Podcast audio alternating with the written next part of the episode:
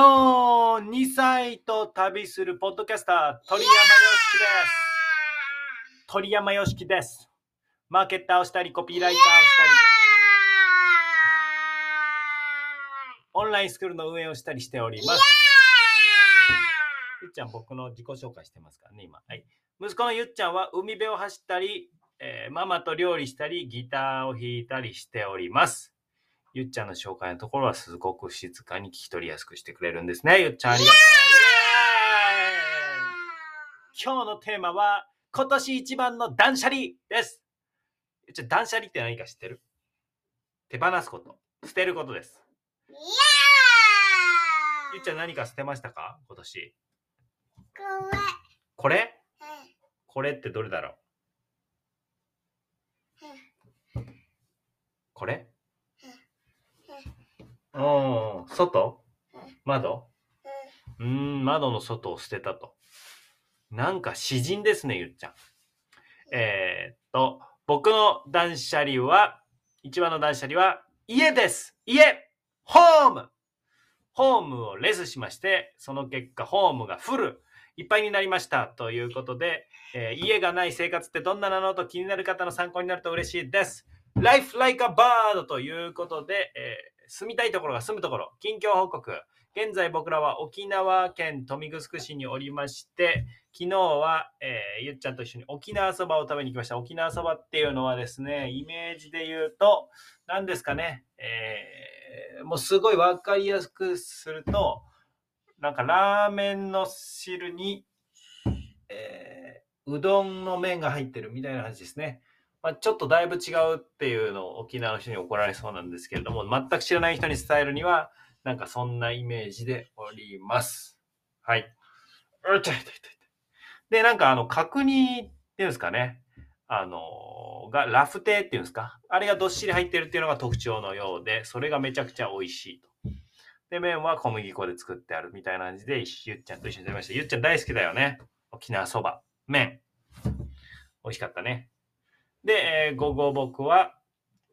えー、サウナですね。海かじテラスではないや。背中島ホテルというところのサウナに行きまして、リフレッシュして仕事に精を出して、今朝は、えー、音声配信の、えー、オンラインコースを収録したということでございます。ゆっちゃんの方は、お母さんと一緒に図書館行きましたね。ゆっちゃんは本借りてきたね、いっぱい。20冊ぐらい。ということで、えー、ゆっちゃんは僕から抜け出しまして、どっかに行きました。そんなこんなで本題いきましょう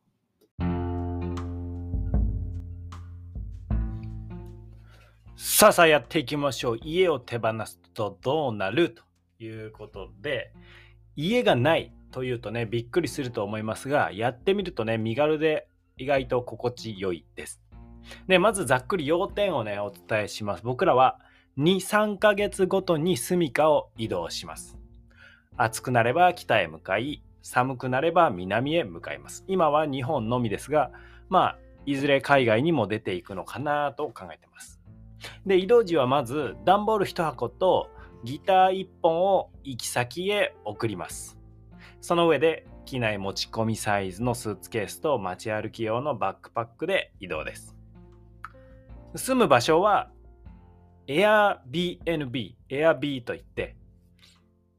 民泊ですね。民泊ってのは、あのなんですかね、生活に必要な家具は揃っている家っていうのを期間限定でえ貸してくれるところです。なので、あの冷蔵庫とかね、えー、それこそ鍋とかのキッチン用具とか食器とかああ揃ってるので、あの荷物の持ち込みというのは大して必要ないですね。で、そういうところを移動していってるので、えー、僕らの持ち物は段ボール1個で住んでいるところです。家族3人で段ボール1個です。はい。まあ、別荘をね、イメージすると分かりやすいかなと思います。住める場所が整っていて、そこにドーンと行くという感じですね。それがざっくり概要です。で、今日の放送、実は僕があのエネルゲイヤというプラットフォームでやっている音声配信部、今ね、35名ぐらい部員がいるんですけど、その部長をやってて、その音声配信部でちょっと毎週ね、えー、土曜日10時20分から、なんか公開で、えー、収録練習会みたいなのやってるんですけど、そこで出たテーマでございます。断捨離ですね。で、そこでね、質問を、練習の中で質問をもらったので、その質問に回答する、質問回質問回答編ということでやっていきます。1、手放す勇気はいりませんでしたか？という質問なんですけども、もともとはね、東京都豊島区巣鴨に住んでおりました。で、巣鴨も大好きな場所だし、まあ、今もね、えー、春とか秋のタイミングでね、つまり南から北へ移動する途中、北から南へ移動する途中に寄るんですけれども、えー、大好きな場所だし便利だったん、ですけど、その場所に縛られないっていうか、どこでも住めるみたいなのを気になったらね、やってみたいたちでいろんなこと。まあ勇気というよりは僕はもう好奇心ですね。好奇心で、あ、やりたいな。じゃあやってみようと。うん、まあ、その前提条件として場所にね、縛られずに働けるようになったので、それをね、奥さんに提案してやることになったという感じですね。まあ、あと僕、冷え性で冬が苦手なので、まあ、渡り鳥のように快適な場所を求めて移動しております。質問2、家族の反対はなかったんですか？という質問なんですけど、これありませんでした。まあ、僕がですね、暑くなったら北海道行って、夏はね、北海道行って、寒くなったら沖縄行くみたいな生活したいんだよねって話したら、えー、奥さんは、うん、やってみようか、みたいな感じで、えー、やってみることになりました。だからまあ僕が、えー、変わっているのもやるあるかもしれないけれども、多分すごいのは奥さんなんじゃないかなと思います。で、奥さんが、まあ、移動のね、場所探しをやってくれております。まあ、こんなところがあるよってピックアップしてくれて、僕が最終判断するというような感じですね。質問3つ目。食事はどうしているのかなんですけれども、食事はね、えー、無農薬野菜とか有機野菜を僕らはなるべく選んでいるので、基本週に一度宅配で受け取ります。まあ、普通のスーパーでもちょこちょこ置いてあるんですけど、なかなかね、えどこでもあるっていうわけじゃないので、無農薬野菜とかは。えー、なので、宅配で、えー、注文してます。で、定期便で届くんですけど、あとはなるべく地元の、その子の行った場所の農家さんとつながって、えー、直接買えれば買うようにしてます。やっぱり、あの、季節のものっていうのが最も美味しいので、まあその無農薬野菜とかも季節のものが届くんですけれども、そこの現地で、現地の水と土で育った、現地の方が育った野菜っていうのはやっぱり結局一番美味しいので、まあそれを買うようにしてますね。で、まあ僕らもう1年ぐらい経つんですけど、手放してから。まあいろんな場所行ったんですね。えー、奄美大島、沖縄、奈良、京都、福岡、神奈川、えー、青森、長野といろんな場所移動したんですけれども、そのね、旅先でね、出会ったパン屋さん、りんご農家さん、無農薬のお米とか野菜の農家さん、えー、いろんなね、味噌作ってる農家さんとか、もういろんな方ね、つながれているので、まあ、あのそこの行った現地でですね、そういうものが買えないとかないなっていう場合は、えー、そうやってつながった農家さんたちから遠く送ってもらったりもしております。最近もですね、無農薬のリンゴ、そしてマスカット、シャインマスカット届けていただきまして、もうめちゃんこいしいと、長野から沖縄まで届けていただきました。そんな感じで、え人とつながりながら、移動はしてるけれども、人とつながりながら、え人に支えられて、えー、暮らしております。まあ、信頼する方のね、信頼する食べ物を食べられるのはすごく幸せだなと思っております。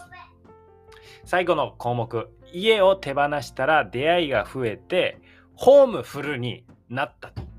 まあ、言えないんでホームレスなんですけれども、僕らの感覚としてはいろんな場所にね、家があるなと、ホームがあるなという感覚でおります。僕、実は観光苦手です。観光苦手です。これね、いろんなところ行ってるとね、まあそういう、えー、まあ、旅行とか旅とか、まあ、観光とか好きなんじゃないかなって思うんですけど、観光っていうもの自体は、えー、苦手でして、まあ僕酔いやすいっていうこともあって、移動中は、あの、基本機能しないんですね。あの、あの、全然ぐったりしちゃってる状態なんですけど、乗り物にね、乗るの好きじゃない、あんまり好きじゃないので、忙しく移動するっていうのは、まあ疲れ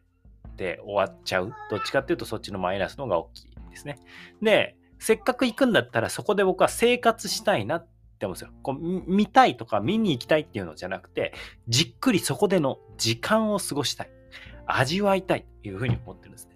なので、え、基本行った場所に見てさよならじゃなくて、え、しっかりこう時間をゆっくり過ごして、どういうふうにその現地の人が生活してるのかなとか、僕らが生活したらどんなふうに生活するかなとかっていうのを感じていくと、味わっていくという感じですね。で、そんなふうに移動生活してたら、素敵な出会いがあり、ホームと呼べる場所ができ、また同じ場所に行く際はですね、帰ってきたなっていう感覚になります。あの人に会いたいなとか、あの人に会いにあの場所に行きたいとか、あそこの、えー、ね、マラサダ、あの、沖縄にあるね、ドーナツ。マラサダ食べたいなとか、あそこの野外サウナ入って、あの、湖とか、えー、天然の川に飛び込みたいなとか、うん、いうふうに思って、あの場所行きたいっていうふうになっております。まあ、1年、え、過ごしたので、大体もうその季節に心地いい場所っていうのが分かったので、ちょっとね、新しいところをいつ挑戦するかな、みたいな感じにむしろなってるんですけど、行きたい場所が定まってきて、そこに帰りに行くみたいな感覚になっております。現在の沖縄も、えー、これは去年の冬に過ごした場所にまた戻ってきました。でね、まあ、こんな生活っていうのは万人にできることではないかもしれませんが、まあ、ちょっと特別な暮らしとして、また旅先からご報告できればなと思っております。今日のお話参考になった方フォロー、フォローしてくださると嬉しいです。あなたのお耳に旅先からの声をお届けします。はい、で、まあこれ音声なんで写真でね覗き見したいという方はですね、えー、説明欄にインスタグラムのリンクを貼っておきますので、えー、よかったらそっちもフォローしてみてみてください。以前あとはですね、ちょっと以前発信してたんですけど、それと別のアカウントで更新再開します。まあ、えー、仕事柄ということもあっていろいろな、ね、実験をするんですけど、実験してたらちょっとアルゴリズム上、えー、あんまり、えっ、ー、と、まあ、簡単に言うと嫌われてしまったようなので、新しく作り直し、あ、作り直しじゃないな。前に、えー、ちょこっと更新してた。それこそ、息子のゆっちゃんがめちゃくちゃちっちゃい頃の、めちゃくちゃちっちゃいってまだちっちゃいんですけど、2歳なので、数ヶ月の時の写真からの、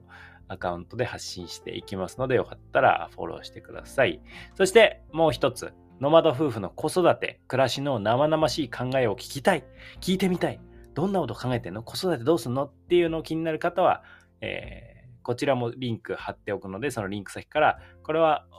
音声ですね。好きなアプリを選んでフォローしてください。まあ、おすすめは Spotify か Apple Podcast かあたりですね。で、えー、聞いていただけるといいのかなと思います。はい。今日の僕は、えー、今朝収録したオンラインコースをリリース、音声配信のオンラインコースですね、リリースして、えー、そして、えっ、ー、と、もう10分後にはですね、コンサルですね、コンサル1件して、で、その後、新システム導入までいければいいなというふうに思っております。ちょっとコンサルの設計図を、もう本気の相手の気持ちになって、相手の立場になってちょっと考えて設計して、また一人笑顔にできたらなと思っております。夢中を武器に今日も一歩成長を楽しんでいきましょう。Thank you for listening. You made my day. 鳥山よしきでした。